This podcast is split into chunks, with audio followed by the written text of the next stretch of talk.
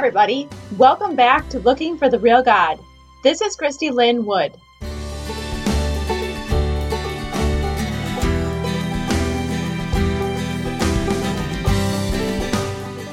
Today we're going to continue our little journey through some of my favorite stories of Jesus.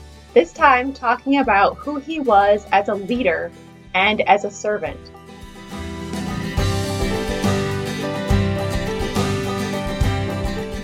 It's amazing how, when you've been through some form of spiritual abuse yourself, you quickly find out that other people have also been through some really terrible experiences with Christians.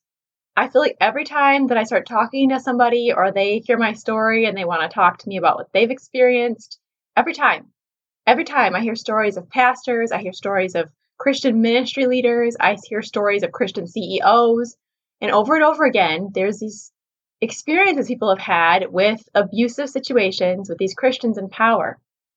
And I'm like, what in the world is going on? Why is this so prevalent? And just the other day, I was reminded again, I saw somebody that I hadn't seen in, gosh, probably a couple of years. And I knew that he had been just painfully fired by a pastor and to the point where they just even they left the state they were just broken and i was like gosh why why why does this keep happening over and over and over again? And how many times have you heard in the news lately of, you know, pastors or ministry leaders that get exposed for the horrible things they've been doing and been covering up for how many years? Why? Why is this so prevalent? And so, as I was talking with God about it, didn't get a very good answer. We'll talk about that later. I was reminded of Jesus and the example that Jesus gave us as a leader, as a spiritual leader, and as a servant. So I was looking up the story of Jesus washing his disciples' feet. Do you know it's only in the book of John? I know we were in John last week, and we're in John again this week. I, I love the book of John. John has this picture of Jesus that is so personal and so close, and he gives us more of Jesus' words than any other gospel. And I love the way the Gospels are all so very different. People often will try to use that as a, an example for why it's not accurate, but anybody who knows anything about eyewitness reports will tell you that accurate eyewitness reports are always different. They'll have some similarities, but they're always different. And the problem with an eyewitness report, if, if they're all the same, you start to question them because you're like, hmm, they all just memorize these answers because in actual eyewitness reports, people just recognize different things. They see different things depending on their personality. They notice different things. And so the gospel is this beautiful just example of just these different people who have seen Jesus from different perspectives and remember different things and pick out different things and just different things are special to them. And John is such a book of just emotion and there's this passion and this just tons of Jesus's words and just these stories that he picks up that he tells us that just meant a lot to him. And the, the story of Jesus washing his disciples' feet is there in the book of John. And I actually want to read some of it to you. I know last week I just kind of told the story, but as I was reading this this morning, just in preparation for this recording, I was just blown away by some of the words that John uses. And so I'm reading it out of the ESV version. Verse starting in verse 1 of chapter 13 says, Now before the feast of the Passover, when Jesus knew that his hour had come to depart out of this world to the Father, having loved his own who were in the world, he loved them to the end. Ugh, that is just gorgeous. I love it. Jesus knew it was his time to go. He had loved the people the Father gave him, and he loved them all the way to the end. I love it. He's so full of just love. And the story goes on to talk about how Jesus knew it was coming. He knew that he was going to die. He knew that he had come from God, that he was going back to God. And with this knowledge, he rose from the table and he laid aside his outer garments and he began to wash his disciples' feet. And this picture is is so beautiful, but it's something that we don't necessarily see in our culture anymore because we all wear socks and shoes. and we ride in cars and we're rarely walking around in sandals in the dust. And so we just don't we don't wash feet all the time anymore because we keep our feet clean and we don't have to just walk through the dirt and animal poop and other kinds of things. And so it's hard for us to understand the exact picture of what happens here. But just in the same way that God laid aside all of his deity and his power and his glory as he became a God man here on earth with us, Jesus lays aside his outer garment and he's just dressed in his probably his linen robe, undergarment, and he takes a towel and a basin of water and he begins to do the lowliest job of the lowliest servant. He washes his disciples' feet. And this is shocking on huh, a lot of levels. Peter explains it to us actually because he freaks out. He's like, Jesus, what are you doing? Like, you can't wash my feet. I love Peter. he's so bold and he's so like, he just says everything that he thinks, and I love him. And he's like, Jesus, you can't do this. Like, he recognizes that it's not Jesus' place to be washing feet, that Jesus is the teacher, he's the leader, he's the rabbi, and yet he's taking this form of the very lowliest servant. And Jesus just says, Peter, I need to do this for you. Like, you need to let me do this. And Jesus is even pointing even more. He's pointing to what he's about to do. The very lowliest thing he could possibly do to die on a cross just this humiliating, painful death to pay for the sins of the world. He was the ultimate servant and he gave the ultimate cost. He gave it all for us. He came, he sacrificed himself for the world, even for people who don't love him, even for people who would never accept him. He was there and he did it for us. And this very act is exactly what Jesus, who he is. This is exactly the kind of leadership that he embodied. This is who God is. He is lowly, he is humble, even though he has all the power. God has all the power. Jesus still had all the power. He could have done whatever he wanted, but he laid that aside and he went ahead and took this form of this servant who loved to the very end. And I'm blown away by that. And then after Jesus washes everybody's feet, he tells them, I'm giving you this example. I want you to be like me. That nobody is greater than his master. He says, If I then, your Lord and teacher, have washed your feet, you also ought to wash one another's feet. For I have given you an example that you also should do just as I have done to you. Truly, truly, I say to you, a servant is not greater than his master, nor is a messenger greater than the one who sent him. Ah, the example of Jesus is kind of mind blowing, actually, because he is so different from us broken people. Broken humans are obsessed with power and money and fame. I mean, look around our world. You don't have to look very far to recognize social media. We're obsessed with fame and, oh, who liked me? And did they like what I posted? And how great do I look? And what can I show that shows I have all this stuff? I mean, it's just ridiculous. But you don't have to look very far to, to find that broken humans are obsessed with power and money and fame. And Jesus, to God who has all of it, laid it aside and said it's not that big of a deal. It's not important. It's not what's important. People are not God. And God is not people, thank goodness. God humbly served all the way to the cross. But how many people do you know that are Christians or call themselves Christians and yet love and pursue power and fame and money to the point where they're willing to sacrifice other people to get that? I hate that this is so common. I hate that this is so like our stories are so similar. There are so many stories out there that are similar to my own of brokenness and pain and suffering caused by other believers. That is not okay. It's not okay. I hate that there are so many screwed up situations, whether it's in churches, ministries, camps, companies, so many broken people that have been broken by other Christians. And yet Jesus said, Be like me, serve, love, let go of your pride and your desire for power. This is not a new thing, unfortunately, because as I was talking to God about this, like, why? Why does this keep happening?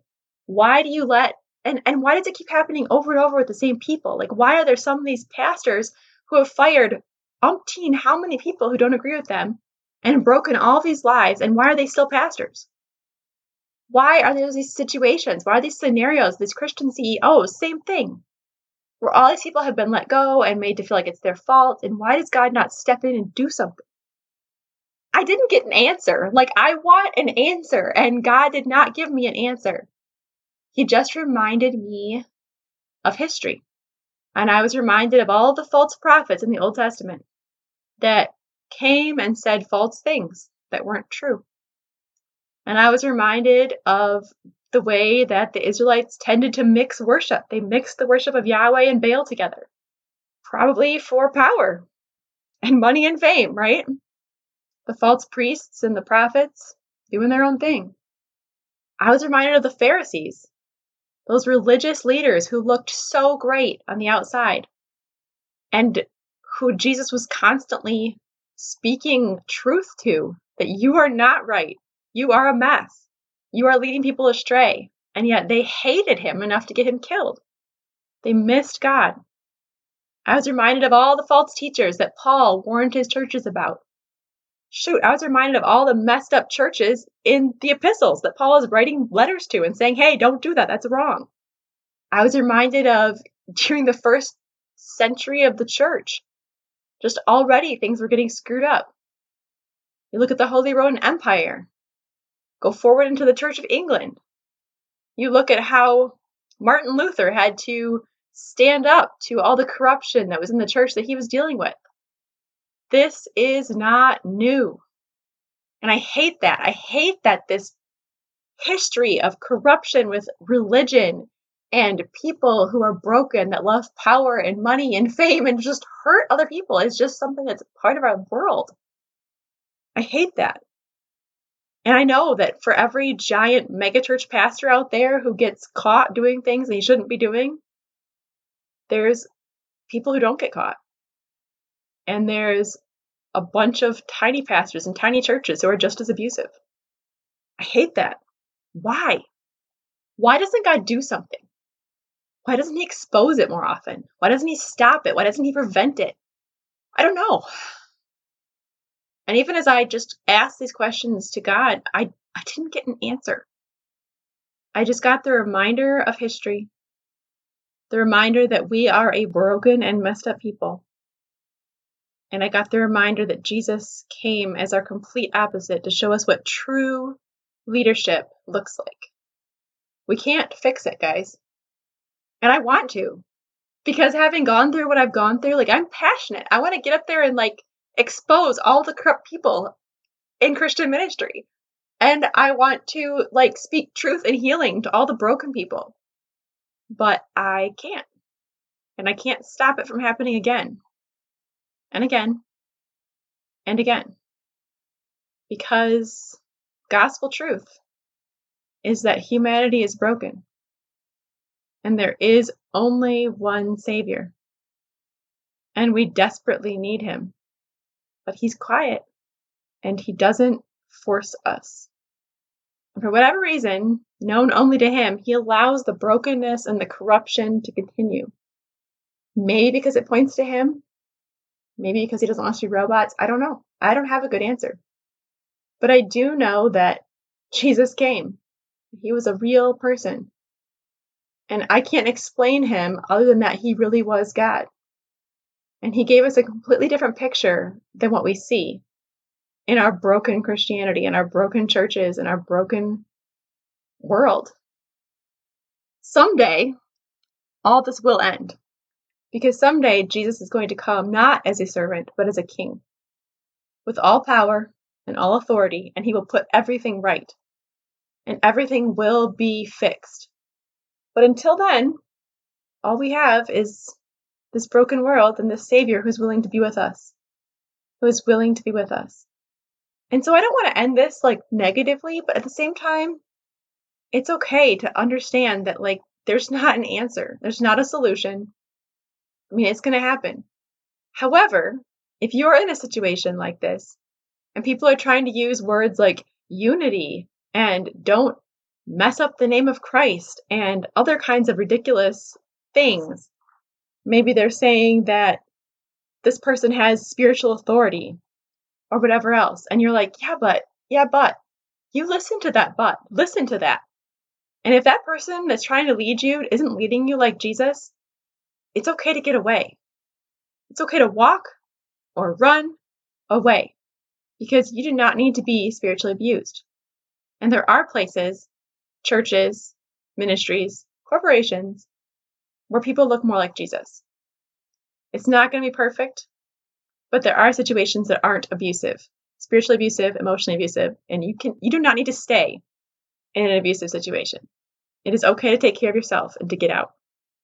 I think Jesus gave us this example because he knew how broken we are and he knew how people are.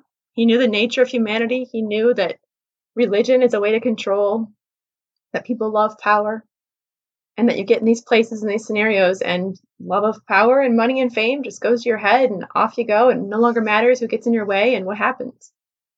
He knew that's who people are. And he knew that's not who he is. And so he showed us if you're going to actually follow me, this is what it looks like. It looks like humble servanthood. It looks like the God who created the universe in one word, who just speaks and it all happens. The God who has that kind of power. Becoming a human, constraining himself to a human body for 33 and a half years, and getting down on his knees and cleaning filthy feet because of his love for us, because of his desire for us, he wants us. He wants to heal us. He wants to fix us. And He is coming again, and He will fix everything eventually. And until then, we just have to hang out in this broken, awkward place. It's awkward. It's not always comfortable, but that's okay. So if you're in a situation that's not safe, that makes you feel guilty and condemned and broken and lost, it's okay to get out. That is not Jesus. Does your leader look like Jesus? And if the answer is no, it's okay to leave. I hope you can hear that from me today. Guys, the real God wants to be found, and He wants to transform our hearts from the inside out. He wants to give us life that is truly life, to lavish grace upon us, to fix those broken places, to dig deep down into our hearts and discover the lies that we believe about Him, about ourselves, and about others, and heal us at a level that is so far below the surface. And then everything will change. We're never going to be perfect until we get to heaven. But Jesus wants to give us life that's truly life and restore us to the person that He created us to be. I believe that with all of my heart. Keep searching, guys. Don't ever stop. The real God is findable and he wants you to know him. I think we're going to do one, maybe two more stories of Jesus. So until next time, keep searching. If you enjoyed this podcast, I would love to have you join me over at my website at christylynnewood.com for more content, free resources, and opportunities to connect with a community of people who are looking for the real God.